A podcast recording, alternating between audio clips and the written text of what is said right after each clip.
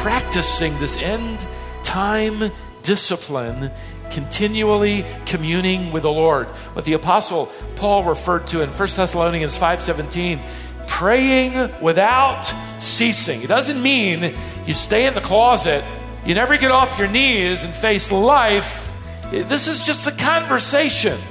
This is a dedication to communion with the Lord, and it begins when you wake up in the morning and it's interrupted through the day, but it, it ends just before you fall asleep.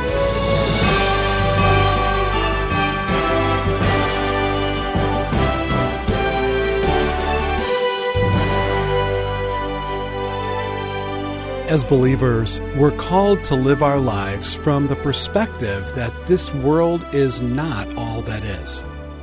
Every person who's ever existed will continue to exist forever. So, you're supposed to live your life now in preparation for the life to come. Prayer is one of the tools that you use to live wisely.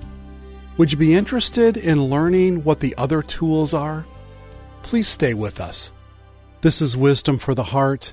Today, Stephen Davey opens God's Word to 1 Peter chapter 4 in a lesson he's calling Five Practices for End Time Preppers. Today, there are nearly 50 contractors in America who've signed contracts to take care of believers' pets after the rapture. In fact, the last event that was predicted, 2011, one contractor uh, wrote up $35,000 worth of contracts after the rapture pet care. In fact, I went on one of their sites uh, just this week, and one of them was asking for volunteers to offer their services for after the rapture. I mean, how bizarre is that? How twisted is that? In fact, when the widespread belief in the 2011 prediction turned out to be false, Here's what the Central North Carolina Atheists and Humanist Society had to say. Quote, Though the absurdity of this prediction is obvious to the majority of the world, the failure of this prediction presents a great opportunity to highlight these strange beliefs and raise awareness of the need for reason. See, at a time like that, the world seems wise and the church seems foolish. Let me give you three cautions to guide us as we wait, we long for, we look for the blessed hope, which is, Paul wrote, the appearing of the glory of our great God and Savior, Jesus Christ. Titus chapter 2, verse 13. Caution number one Scripture provides no prediction of a day or year or century or millennium for any prophetic event to take place. No dates. Why not? Well, for one thing, Peter evidently believed the Lord, as did the other apostles, in refusing to set a date because concerning that day and hour, no man knows. How clear can that be? Matthew 24, 36. So the prediction of any hour, day, week, month, year, century, millennium is not only misguided, it is disobedient to the Word of God. And I would exhort you, beloved, don't fund and allow men and women to make money off the church the next time you see a book about the next date, the next blood moon, the next festival, whatever. is disobedience to the Word of God. Caution number two. There is no sign to be fulfilled before the church can be raptured. Since the creation of the church described in the book of Acts to this day, 1900 years later, there's been nothing in the way of Christ's return for the bride. In fact, they're all waiting for it. Paul encouraged, oh, by the way, the Thessalonian believers in his second letter. The first letter talked about the raptura, the rapturing away, the Latin verb, of the church. Well, in between that and the second letter, they thought they'd missed it. The persecution of the Roman Empire must mean they may have missed the rapture. Maybe they were in the tribulation. period. And so Paul comes along in the second letter. He encouraged them, reassured them, you haven't missed the rapture. Second Thessalonians chapter 2. Let me give you a third caution to consider in light of all the predictions and forecasting that just never seems to turn off. Thirdly, we are not approaching the last days, we are living in them.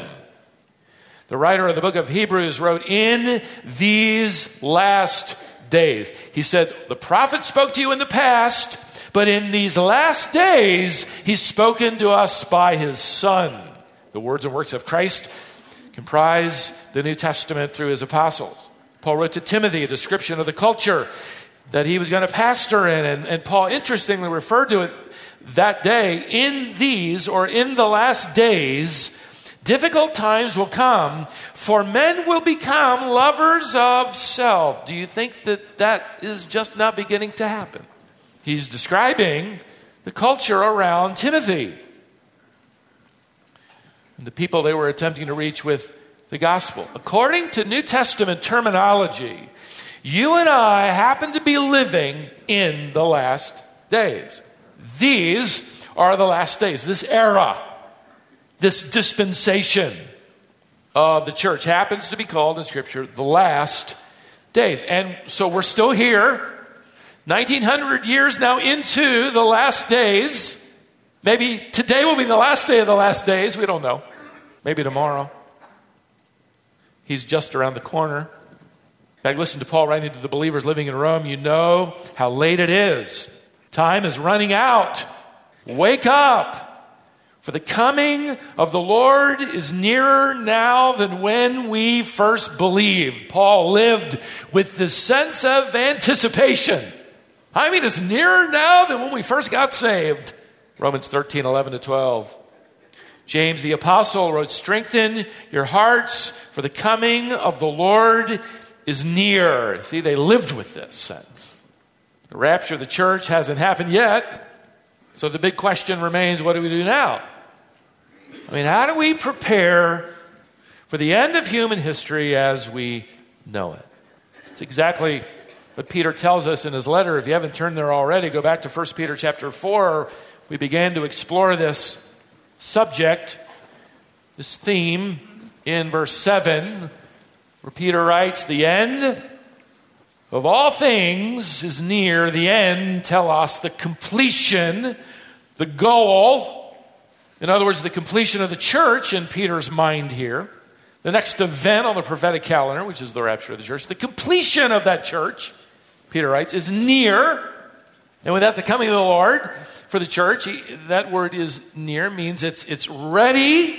We talked about poised. It's ready to materialize. The Apostle Peter, in the meantime, wants to turn us all into sanctified preppers Believers who are living in the last days, prepared and ready. And he begins now in the text to fire away, rapid fire, with ways to respond to that announcement of the Lord soon appearing.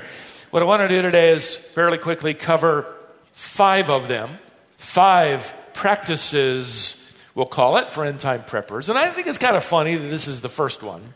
Number one, remain calm. I love that. And Peter writes, Therefore, be of sound judgment. Well, the word is a Greek verb which describes someone with a cool head. Keep a cool head. Yeah, it's important to, to follow up. The end is near. Keep a cool head. Now, this is describing someone exercising self control. In other words, you're not, you're not panicking. There isn't any reason to panic if we understand biblically the concept of what's going to happen next. One commentator wrote that this word has in mind a measure of control over one's thinking and actions that allows a balanced outlook on any situation. When, when everything is coming unglued, I love this phrase, you remain level headed. How? Dependent on the Holy Spirit who makes perseverance in life and ministry possible. Remain calm because he is in control. Secondly, stay focused. Peter goes on to write, therefore, be of sound judgment and sober spirit. Spirit is supplied. To be, to be sober means to be on the alert, to be spiritually observant. So don't be asleep at the wheel, so to speak. The word carries the connotation of physical soberness, which is the opposite of being physically drunk. Don't be like that. When you're drunk, you're not in full control of your faculties and feelings. You can't even walk in a straight line physically. Now, he uses that idea metaphorically, spiritually. You don't have befuddled thoughts. Don't be mixed up. Don't be unable to walk a, a straight line with purpose and clarity. That's the idea of the word here. Peter, Peter's using verbs that literally and metaphorically mean to stay sharp, don't panic, think life through clearly from God's perspective, stay in the Word, remain calm, and stay focused. One author put it this way having sound judgment and a sober spirit, as he comments on this text, means when natural disaster hits, you don't panic when an official gets elected you don't like, or the nightly news seems packed with bad news, don't worry. Don't jump off a tall building either. This also means you don't quit your job because Jesus might come back today. You keep your nose to the grindstone and continue your work and life with an ongoing sense of purpose in light of the unknown hour of Christ's coming. Well put. What Peter offers next is the secret to maintaining that kind of balance and calmness and reasonableness and discernment. Notice, thirdly, keep praying. Therefore, be of sound judgment and sober spirit for the purpose of, with a view to, pray. Things are going to potentially alarm you. Pray. Current events might confuse you. Pray. The world looks like it's spinning out of control. What do you do? Pray. This is that communion with God. In fact, several times in the New Testament, Matthew chapter 26 and verse 41, for one, Ephesians 6 18, where the believer is told to be alert and pray. It's rendered in the King James, watch and pray. Can't help but think that when Peter is writing this here, he's no doubt rehearsing a lesson he learned the hard way. Do you ever think he forgot the Lord's personal invitation to join him in the Garden of Gethsemane praying in light of what Jesus knew was coming? And every time he invited Peter, Peter said, That's a great idea. And then he went off and back to sleep. See, what Jesus was attempting to teach Peter, and I think it's why it's included in the record of Scripture, not to embarrass Peter, but to challenge us that when surprises come, and they will, or temptations, praying prepares you for battle. You are not to pray simply when temptation comes. You are to pray because temptation will come. Are you prepping for it? And for Peter, the memory of that garden experience, which then led into that courtyard experience, right, where he denied the Lord, where Jesus is being interrogated, memory of all of that leads Peter to fully understand the danger. Here's the danger the lack of spiritual communion simply sets the stage for spiritual collapse. It sets us up for collapse. I remember when one of my twin sons was about five years old. We were praying one morning at the breakfast table before heading off to school, and it was our custom at that point to take turns. And it was one of my sons' turn to pray, and he announced rather matter of factly, I'm not going to pray this morning. I thought, man, I got an apostate at the table. He's only five years old. You know, where do I go? I tried to remain calm, and I said, well, son, why aren't you going to pray? Why aren't you going to pray? And he said, rather nonchalantly, because I don't need to. It struck me later that my five year old son merely stated what we often think. I mean, we wouldn't dare say it. Why aren't we praying? We don't really need to. It's been a good day. Things look like they're working out.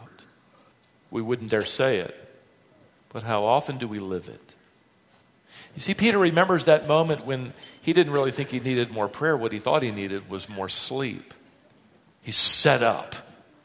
You know, when you think about it, Peter didn't collapse spiritually in the courtyard, Peter collapsed in the garden. Is it any surprise here then that Peter, an older man, a wiser disciple, would essentially a right to every believer listen, as you prepare to live in these last days, remember the end is near. Kenneth Wuest translated this phrase be calm and collected in spirit with a view to giving yourself to prayer. So keep in mind when Peter tells us this, he's not suggesting, you know, five minutes or 15 minutes or even an hour, although that's, that's wonderful.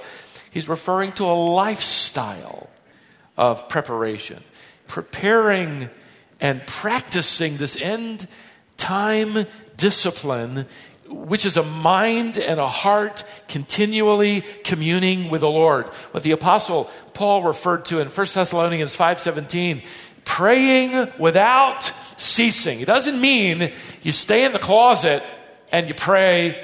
You never get off your knees and face life. This is just a conversation. This is a dedication to communion with the Lord, and it begins when you wake up in the morning and it's interrupted through the day, but it, it ends just before you fall asleep. The conversation is ongoing. I read recently a wonderful illustration of this kind of praying. It recorded a behind the scenes event in 1982 when the Today Show was going to interview Billy Graham. Mind you of how much the Today Show has changed, but at any rate, they're going to interview Billy Graham. When he arrived at the New York studio, one of the program's assistants informed Billy Graham's assistant that a private room had been set aside, quote, for the Reverend to be able to pray before the broadcast. The assistant thanked the producer for the thoughtful gesture, but then told, told him immediately that Mr. Graham would not need the room. That kind of circled around the staff of the Today Show, and they were rather shocked that a church leader of his reputation wouldn't want to pray a little bit before being interviewed on a live, nationally televised program. So it got back to him, and, and Graham's assistant told the producer very kindly listen, you need to understand that Mr. Graham began praying when he got up this morning. He prayed while he was eating his breakfast. He prayed in the car on the way over here, and he's probably going to pray through the entire interview. That's the idea. It can be anything, big or small. Have you ever caught a green light and said, Thank you, Lord? Yeah, I do that all the time. So you remain calm, you stay focused because, in view of, as a result of the fact that you are always praying, he adds another practice, number four continue loving Notice verse 8. Above all, keep fervent in your love for one another, because love covers a multitude of sins. Now, what Peter does is he begins to focus not on our communion with God, but our communion with each other. This is life in the body of Christ as we together wait for the appearing of the glory of our great God and Savior, Jesus Christ. Notice how he begins verse 8 with the phrase, above all, that is of highest importance in other words, of everything you're going to do and think and say and serve, this is first and foremost that you love one another fervently. You could render that deeply. The word fervently or deeply was used in the Greek world for a horse at full gallop with taut muscles as he races along. Idea every muscle in your body is devoted is dedicated to, is working hard at loving one another fervently. You're putting every effort into showing love toward the body of Christ. And by the way, the original construction here makes everything that follows here, verses 8, 9, 10, and 11, hinge back to verse 7. So, in other words, if, if, if you're not remaining calm and staying focused and committed to praying, you're never going to love anybody in the church. You're never going to want to teach or serve anybody in the church. You're never going to want to open your home to other believers. All of this flows out of that. If you're prepping correctly for the end of the world, this becomes your practice. You'll love the body of believers around you. And one of the necessities of genuine love is described here. Peter writes, because love covers a multitude of sins. How good is that? How needed is that? Now, don't misunderstand. Peter's dealing with one nuance of love and its application. Nowhere in the New Testament are we told here, and he's not telling us here, you know, to condone sin or to ignore sin or to refuse or uh, to discipline unrepentant sinners.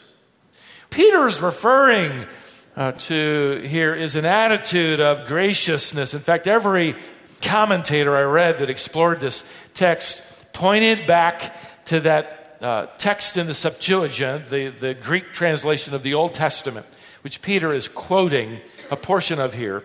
It's Proverbs chapter 10 and verse 12, where the proverb reads Hatred stirs up dissension, but love covers all transgressions. And that contrast helps helps us understand the nuance Peter's after, I believe, here. He's wanting us to demonstrate as we wait for the coming of Christ this gracious spirit that avoids pettiness, that avoids pickiness, that avoids the activity of gossip, that loves to broadcast the sins and the failures and the shortcomings of others. Peter wants us to avoid that hateful spirit that loves pointing out the faults of others and just keeps everything stirred up. To put it in our vernacular, the world out there is a dog eat dog world. They will take advantage of your weakness. They will take advantage of someone's failure. Just watch how they consume each other. Don't bring that in here, what he's talking about. Peter commands us to love fervently, keep it at full strength. One author wrote it this way The faucet of love should never be turned off in the body. Let it flow deeply and fervently toward one another. I love that expression, to keep the faucet turned on and flowing. Let me mention one more practice for our study today. Number five, be available. Be available. Notice verse 9 where Peter writes, Be hospitable to one another without complaint. Is he practical or what? Here's the activity and also the spirit of hospitality. In the first century, it's helpful to know that hospitality was really much more critically necessary. There were a few inns, most of them doubled as brothels. Inns were unsafe, undesirable, and as persecution mounted against the Christians, believers were losing their jobs, they were being ostracized, adult children being disinherited, left alone and without any help or assistance. The body was encouraged to open their home to those in need. By the way, keep in mind as well that for the first 200 years of church history, there were no sanctuaries, there were no church buildings. They met at homes. Romans 16, verse 5, 1 Corinthians 16, 19, Paul is commending people who hosted churches in their homes. Now, the fact that Peter here commands hospitality implies what? People aren't tripping over each other to do it. Wasn't any easier in the first century as it is in the 21st century. Everybody wasn't automatically volunteering. I mean, hospitality can be inconvenient, right? It can be costly. It, it takes time. It can drain resources. The people you host might not be grateful or kind or neat. They might not say thank you.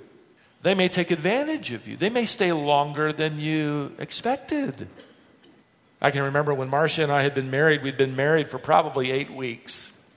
We were setting up our apartment, and I entered seminary full time, and Marsha worked full time to put us through. We were at church one Sunday night, the host church of the seminary, And I spotted sitting near us a missionary couple, and I recognized the guy from years earlier, my childhood. We chatted a bit, and then I said, you know, it was evening. I said, hey, where are you guys eating supper tonight? And he said, we don't have any plans. I said, great, come on over to our apartment for supper. what?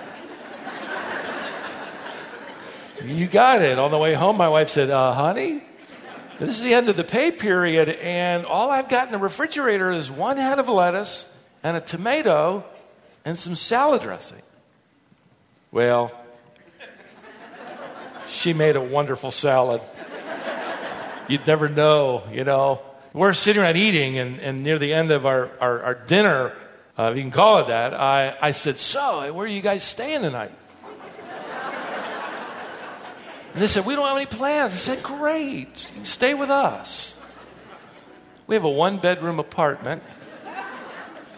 My wife graciously gave them our bedroom, changed the sheets, set everything out for them. She made a pallet on the floor of the living room for us. Actually, I slept in the doghouse. She was, she was there. Trouble was, we got up the next morning. They stayed in bed we left. I left for seminary, a full day, and she left for work. And we came back home, and there they were. they were planning on leaving, and we'd already eaten all the lettuce. Someone said it this way hospitality is making people feel at home when you really wish they were.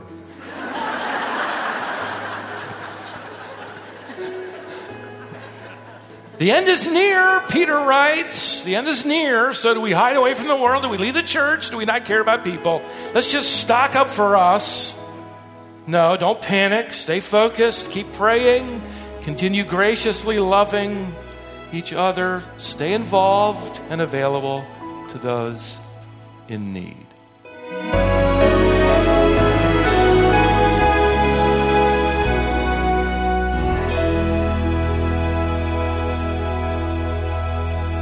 This is the second lesson in Stephen's series entitled Survival Kit, and we'll continue through this series next time. I'm excited to be able to tell you about something pretty new here at Wisdom International. We've rolled out new technology that allows our website to be experienced in multiple languages.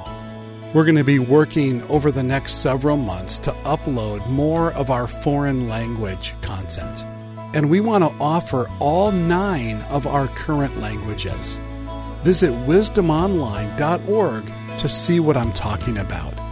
Then join us back here next time for more wisdom for the heart.